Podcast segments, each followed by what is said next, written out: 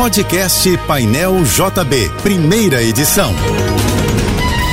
Fique agora com as principais notícias desta manhã. Oferecimento Assim Saúde, hospitais, clínicas, exames e mais de 1.000 consultórios. Ligue 2102-5555. Univassouras, formando o profissional do futuro. Acesse univassouras.edu.br.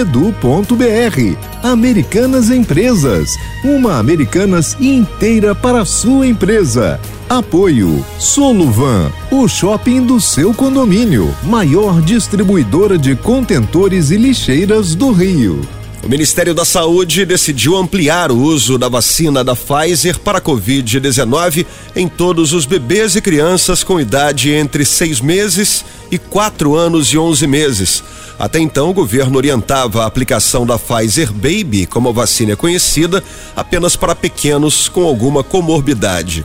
A quarta-feira no Rio vai ser de muitas nuvens e tempo sujeito a pancadas de chuvas e trovoadas isoladas.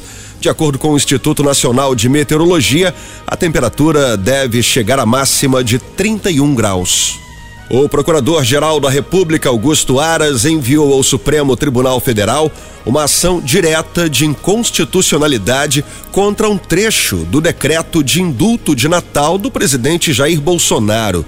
Trata-se da parte que perdoa penas e extingue condenações dos policiais militares culpados na justiça pelo caso conhecido como Massacre do Carandiru. Pelo texto, seriam perdoados agentes públicos de segurança que tenham sido condenados por atos praticados há 30 anos, hoje considerados hediondos, mas que na época não eram. Augusto Aras pediu que o Supremo suspenda imediatamente esse trecho do decreto para evitar a anulação de dezenas de condenações do caso. A passagem de ônibus no município do Rio pode aumentar em janeiro. O prefeito Eduardo Paes disse que o valor ainda não está decidido, mas adiantou que as possibilidades em estudo são de um reajuste para R$ 4,30 ou para R$ 4,40, mantendo-se a política de subsídios implantada em julho. A atual tarifa de R$ 4,05 está congelada desde janeiro de 2019. A senadora Simone Tebet, do MDB, teve o nome confirmado como futura ministra do Planejamento após se reunir com o presidente eleito Luiz Inácio Lula da Silva.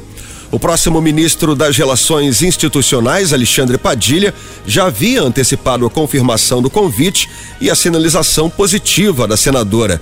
A escolha de Simone Tebet para a pasta do Planejamento, que será recriada no novo governo, põe fim a um dos principais entraves na montagem da futura equipe do novo governo. O prefeito do Rio, Eduardo Paes, disse que avalia retomar a política de internação compulsória para dependentes químicos como meio de evitar a formação de cracolândias na cidade.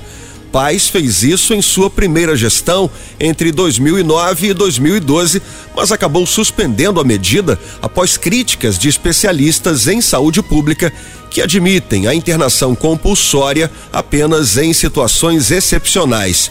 Para Eduardo Paes, a população de rua é hoje o maior problema do Rio de Janeiro. O prêmio estimado da Mega da Virada para quem acertar as 6 dezenas subiu para R$500 milhões. A informação é da Caixa Econômica Federal e o valor é 32% superior ao pago ano passado de R$378.100.000, que era até então o maior da loteria brasileira. O novo prêmio está 50 milhões acima do valor previsto anteriormente de R$450 milhões. As apostas da Mega da Virada podem ser feitas até às 5 da tarde do próximo sábado, dia 31, o último dia do ano. O sorteio das dezenas será às 8 da noite. O piscinão de Ramos, na zona norte do Rio, deve ser reaberto para banho na sexta-feira. A previsão da Fundação Rio Águas é de que o lago fique cheio até a véspera do Ano Novo. O local está fechado desde agosto para reformas na estrutura. O Ministério da Justiça e da Segurança Pública autorizou a atuação da Força Nacional em apoio à Polícia Rodoviária Federal na operação criada para a posse do presidente eleito Luiz Inácio Lula da Silva em Brasília, no primeiro dia do ano. O período estipulado pela portaria, publicada no Diário Oficial da União de hoje, autoriza o uso da força até o dia 2 de janeiro nas atividades de escolta. A Força Nacional não faz parte das Forças Armadas. Ela é composta por policiais militares, bombeiros, policiais civis e peritos dos estados que atuam conforme a autorização do Ministério da Justiça em ocasiões específicas, como ameaça à ordem pública e em situações de calamidade. Você ouviu o podcast Painel JB, primeira edição.